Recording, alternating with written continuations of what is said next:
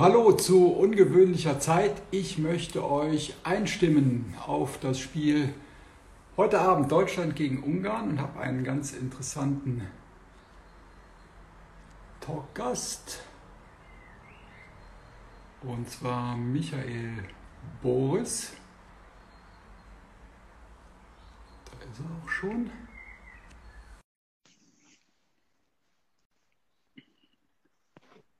Da ist er. Ja, wunderbar. Das, das klappt.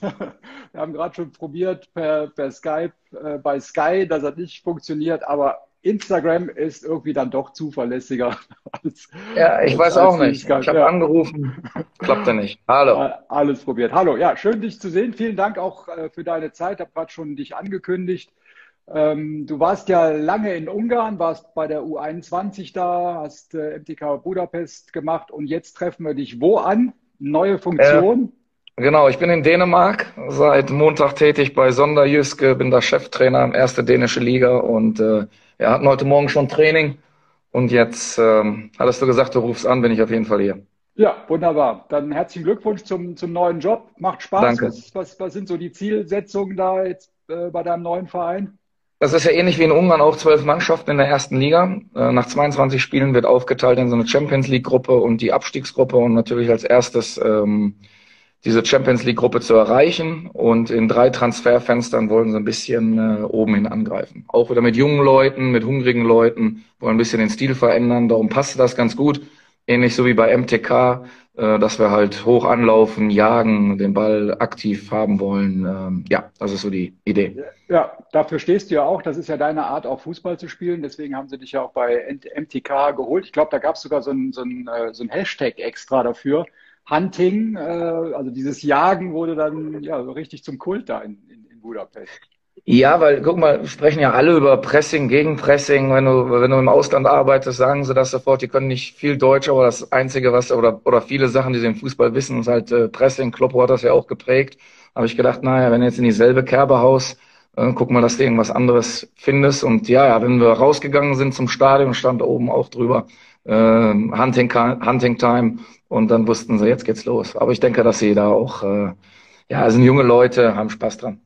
Ja, wunderbar. Also was, was ist denn für, für heute Abend für ein Spiel? Also du hast ja, habe ich ja gerade schon gesagt, du hast ähm, die U21 äh, trainiert in, in Ungarn.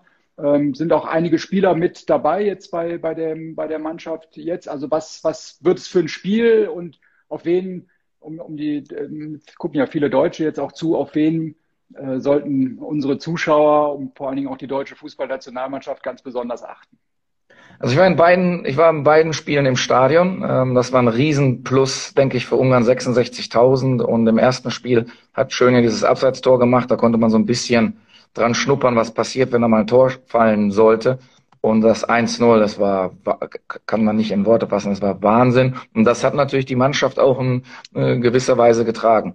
Ähm, Ungarn weiß, dass sie in dieser Gruppe einfach ähm, der Underdog sind und ähm, die letzten zehn Minuten gegen Portugal zum Beispiel sind sie hinten eingebrochen, kriegen das Tor auch ein bisschen unglücklich. Und danach, wenn das dritte Tor sie ist, hat Ronaldo natürlich sehr, sehr gut rausgespielt. Frankreich hingegen hatte ich so das Gefühl, ich war sehr gespannt auf die ganzen, auf, auf ja. äh, Mbappé, auf, auf Kante, auf äh, Griezmann. Griezmann hat mir überhaupt nicht gefallen, sah so lustlos aus. Die wussten, ja, wir haben Qualität, wir spielen da mal so eben äh, unseren Stiefel runter, wird nicht passieren und heute Abend auch nicht. Faustwand Heimspiel ist natürlich nicht gegeben für Ungarn, aber ansonsten Rossi wird seine Fünferkette hinten aufbauen, wird tief stehen mit drei Sechsern. Die beiden Spitzen lassen sich auch nicht locken. Also wenn man ein bisschen langsam spielt, denke ich, äh, wird es ein zähes Spiel, weil sie einfach auf Konter setzen und warten vorne Schalai, der bei Freiburg spielt, ähm, hat, ein, hat ein gutes Dribbling, hat ein gutes Eins gegen Eins. Ob Salai von Mainz vorne spielt, weiß ich nicht. Der ist verletzungsbedingt ähm, ausgewechselt worden gegen gegen Frankreich. Ja, und hinten Orban, Gulacsi. Also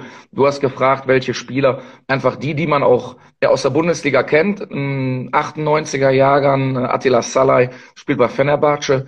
Also das ist schon äh, keine Laufkundschaft. Und wenn Deutschland sich da, wenn sie ein bisschen langsamer spielen, wird es schwierig.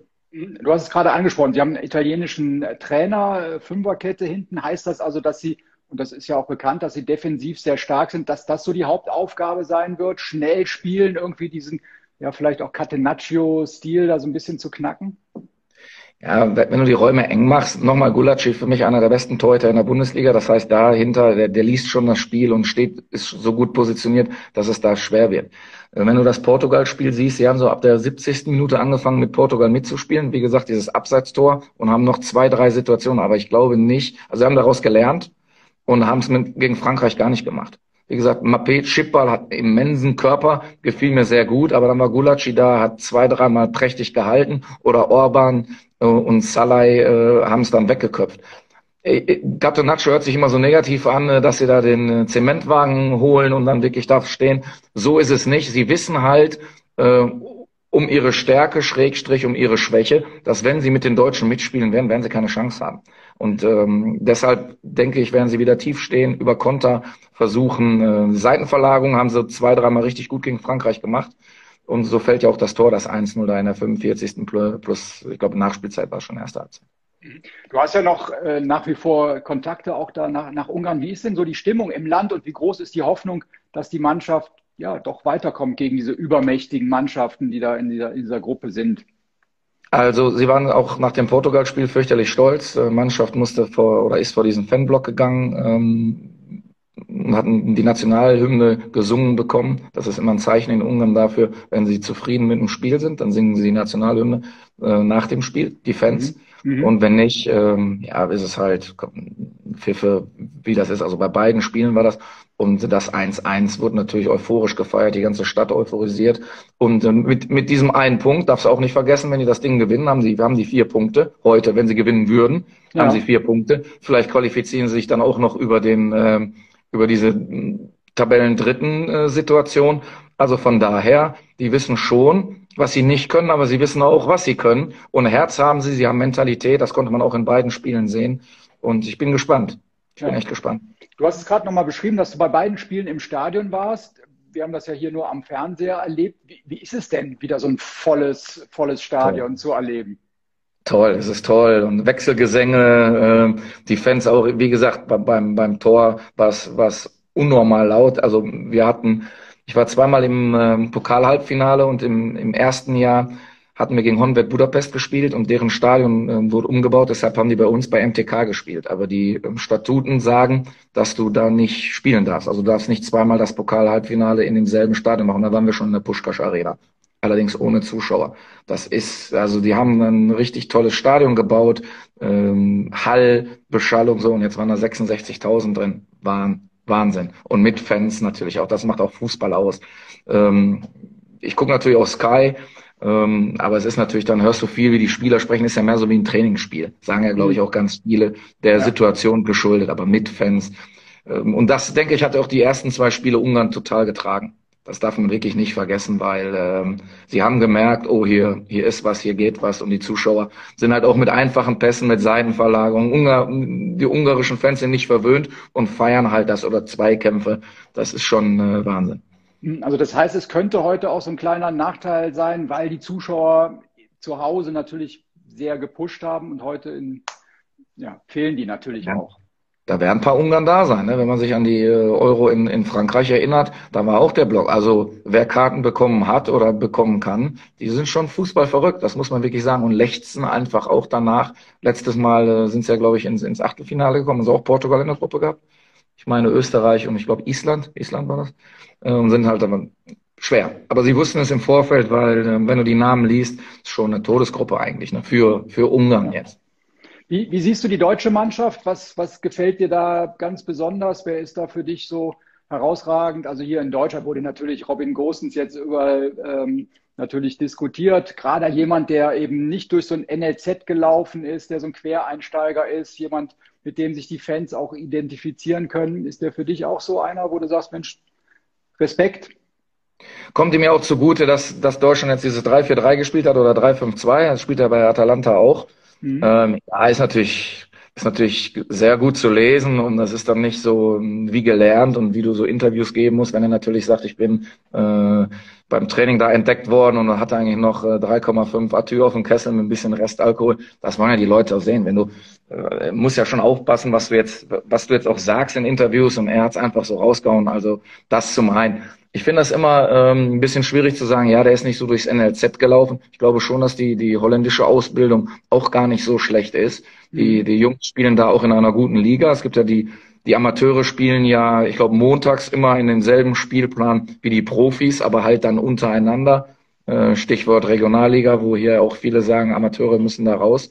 Und der ist, der hat das schon durchlaufen. Und äh, so wie er bei Atalanta auch gespielt hat oder immer noch spielt, ist das natürlich nice und für ihn auf jeden Fall eine gute Sache. Aber wenn du siehst, wie er das, das Kopfballtor macht, das ist genauso, wie er in Italien diese Position auch spielt. Für mich als, als Trainer ist das immer, ich habe ich hab dieses Fan-Dasein verloren, seitdem ich ähm, die UEFA Pro-Lizenz habe und sehe alles so ein bisschen analytisch. Für mich ist zu viel schwarz-weiß und wenig, wenig grau drin. Wir sind ausgeschieden nach dem Frankreich-Spiel ähm, alle gesagt, oh mein Gott, was sind wir schlecht und darfst aber auch nicht vergessen, es war halt Frankreich, ne? Und Pogba hatte diesen Pass gespielt. Ich sagte, der hat, der, der, der, der, der ist gar nicht stattgefunden am Samstag gegen Ungarn. Nochmal, das ist ja eine riesenbespickte Mannschaft gewesen. Und wenn du mich davor gefragt hast, Griezmann, ich war so enttäuscht von ihm, das kannst du dir gar nicht vorstellen.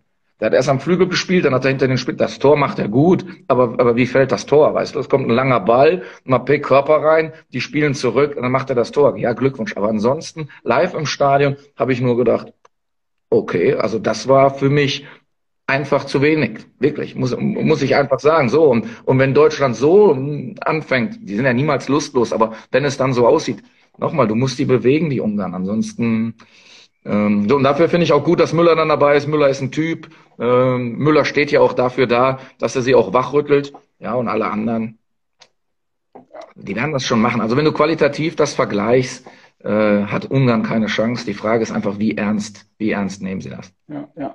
Wobei ja noch nicht richtig feststeht, ob, ob Müller überhaupt spielen kann. Aber ja, die Diskussion. Aber hast, hast andere Typen dabei. Hast ja, andere Typen. Du, du so hast ja auch die Diskussion bei Harvards gesehen. Nach dem, nach dem Frankreich-Spiel war auch eigentlich, war er durch und danach war er wieder der Held. Aber das gehört natürlich dann auch irgendwie zum, zum Fußball dazu. Das ist ja auch irgendwie die Emotion. Du siehst es als Trainer natürlich nochmal anders, analytischer, aber dass Fans und Medien da etwas emotionaler sind, ist auch klar. Aber, ja, aber du, du hast auch recht mit deiner These zu sagen, so ein bisschen ausgewogener ähm, das, das kann ich durchaus unterstreichen, auch, auch, auch nachvollziehen. Ich gemacht hat, spielst du bei der Europameisterschaft, aber der Junge, ich bin noch da, du auch, ja. Äh, der, der, spielt aber bei, ja, ja, ja, äh, der gewinnt einfach die Champions League. So, das sieht aber auch gar keiner. Ich glaube, äh, ich weiß nicht, wer das entscheidende Tor im Finale geschossen hat, aber warte mal kurz, das war er. So, und warum kann man ihm nicht einfach mal sagen, er hatte nicht ein gutes Spiel gehabt? Hm. Weißt du, was ich meine? Wo, ja, ja, wo ist klar. das Problem? So, wir reden über, lass uns über Sané sprechen, das ist ja genauso. Bayern war ja auch nicht so mit ihm zufrieden, wie er in City performt hat. Ob das System war, ob, ob, ob, ich habe keine Ahnung. Aber die Jungs sind jung.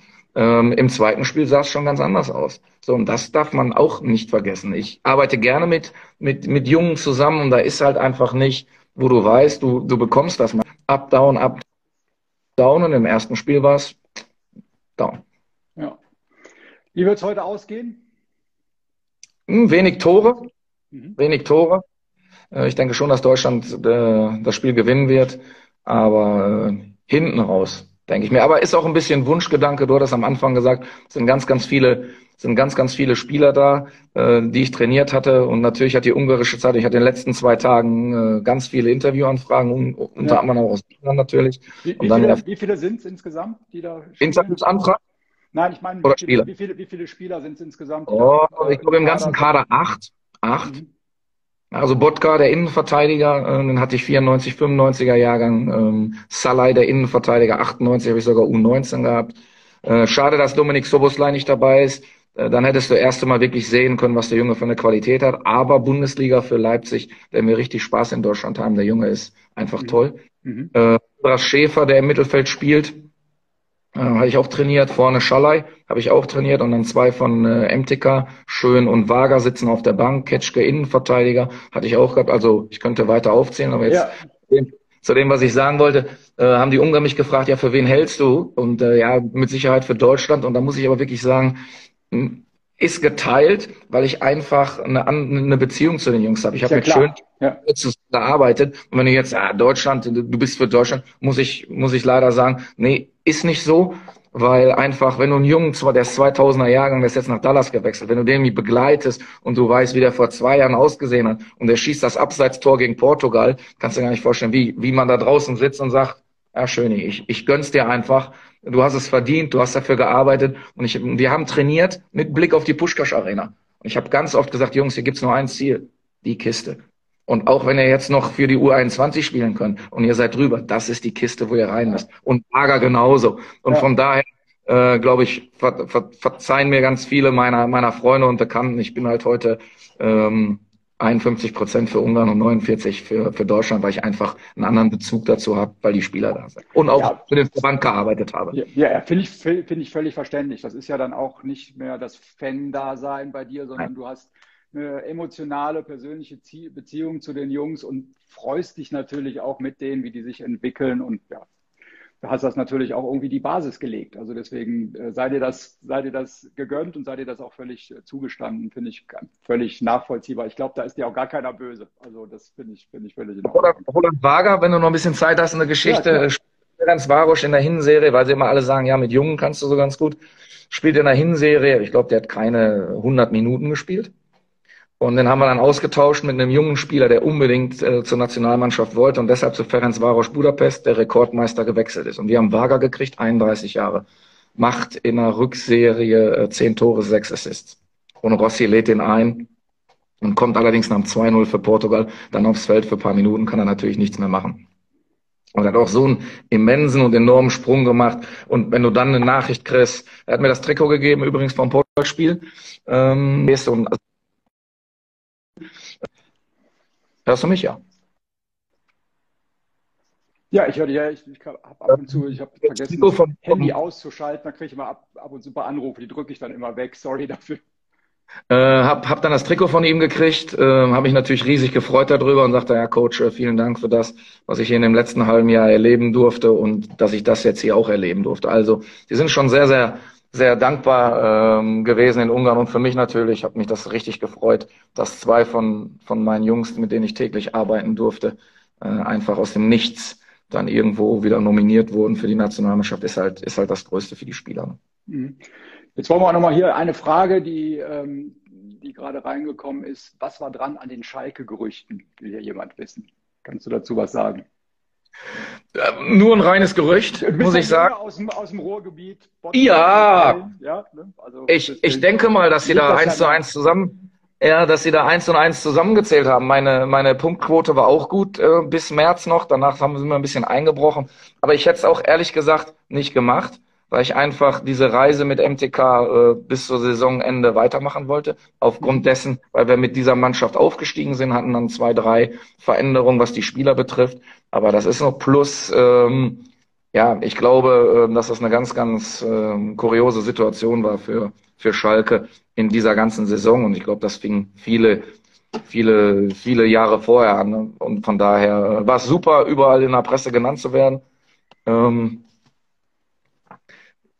Okay. Äh, in, der, in, der, Presse genannt zu werden, aber war nichts dran. War nichts ja. dran. Musst du, musst du raus oder haben wir noch Zeit? Nee, ich habe einen Trainingsplan schon ausgedruckt und mein Co-Trainer ah, ja. hat jetzt auch einen Trainingsplan ausgedruckt. Jetzt haben wir ihn in doppelter Version. Alles gut, alles gut. Ja, ich bin hier in meinem Büro, alles klasse. Ja, ja, ja. Ja, weil du jetzt in Dänemark bist. Das war ja auch ein großes Thema. Du bist noch nicht so lange da, hast gesagt, Montag hast du da angefangen. Ähm, ja. wie, wie, bekommst du da die Diskussion um, um Christian Eriksen mit? Wie emotional ist das in, in Dänemark oder ist das auch in deinem Verein ein Thema? Ja, das ist natürlich schon so ein Ding gewesen. Ähm, ja, es ist ohne Worte, ne? Das, äh, da kann man einfach nichts zu sagen. Und dann, dann ich habe immer so einen Spruch, äh, es gibt wichtig, was ist wichtiger als Fußball, habe ich bei MTK ganz oft gesagt. Und dann war Geburtstag, in Ungarn feiert man einen sehr großen Namenstag oder, oder was auch immer passiert. Und ich glaube, in der Situation äh, ist der Fußball komplett zweitrangig. Und ähm, habe dann auch, auch einige ähm, Kommentare in Ungarn selber auch gehört, ja, aber es ist halt so eine, so eine Regel von UEFA, dass sie die, dieses Programm durchdrücken müssen. Und ich habe ja das Interview auch gelesen, sie haben sich einfach für die bessere von den zwei schlechten Varianten entschieden, zumal er ja dann auch noch angerufen hat und das gesagt hat, aber eigentlich äh, ist das ein, ist das nicht, weil ich jetzt hier arbeite, aber ist das ein massives Ding, dass die diese zwei Spiele danach noch so bestritten haben, weil ich möchte nicht derjenige sein, der äh, da die Zunge äh, von dem Spieler, ne, das muss man auch mental ver, ja, ja. verarbeiten und verkraften. So, und danach spielst du nochmal, gut, jetzt haben sie nur 1-0 verloren, aber eigentlich ist das ein Unding, äh, dass sie überhaupt nochmal aufs Feld gegangen sind. Aber auf der anderen Seite halt für mich äh, eine Wahnsinnsleistung, die sie noch abgerufen haben. Mhm. Kann, kann das also so, so, eine Mannschaft dann auch irgendwie zusammenschweißen? Weil danach haben auf sie jeden einen tollen, tollen Fußball voilà. gespielt. Hundertprozentig. Ich denke, ähm, da, das, da gibt's keine Teambuilding-Maßnahme der Welt, die, die dich mehr prägen würde, als das. Sie sind super zusammengerückt. Ich, ich denke davor auch. Also hier ist alles nett, ist ja so ein bisschen deutschsprachiger Raum. Das ist 50 Kilometer hinter Flensburg, sprechen ganz viele Deutsch. Ja. Wir sind ganz nett. Äh, das muss ich sagen. Auch Zusammenhalt, Teamwork, äh, dass sie das auch, dass sie das auch wollen hier. Das steht auch auf der auf der Vereinsfahne hier, aber ich glaube, dass so eine Sache dich komplett prägt und nicht nur für jetzt für die Europameisterschaft, das werden die in ihrem Leben niemals vergessen. Das steht mhm. fest. Ja. Jetzt ist ja noch irgendwie Vorrunde, aber jeder hat ja so seinen Favorit. Für den einen die Italiener, Belgier, so die Franzosen. Was ist denn dein, dein Favorit für die, für die Europameisterschaft? Ja, du hast vorhin Catanaccio äh, gesagt, aber du konntest es sehen in den, in den letzten zwei Testspielen von Italien, dass da auch irgendwie was verändert wurde. Ne? Und die greifen höher an. Die spielen für mich richtig gut, muss ich wirklich sagen. Also Italien, ganz klar. Frankreich, man tippt ja so bei, bei gewissen Tippspielen unter Freunden, gibt's ja so Tipprunden. Ich weiß ja nicht, hast du bestimmt auch 100 Einladungen klar. gekriegt. Muss ja, muss ja auch am Anfang sagen, ja, wer ist für dich der, für mich war Frankreich einfach klar, weil vom Papier her, guck dir mal die ganzen Stars an. Samstag muss ich dir sagen, um es nicht nochmal zu erwähnen, aber war ich schon, war ich schon enttäuscht. Italien macht das gut. Ja, England musste gucken. Uns darfst du auch immer nicht so abschreiben, ne? diese Turniermannschaft. Wenn sie, wenn wir einmal ins, ins Rollen kommen, dann ist das auch gut. Ja, Holland finde ich auch immer gut, aber hinten raus äh, gewinnen die halt wenig Titel. Das ist so für mich. Belgien, glaube ich, wird das auch nicht schaffen.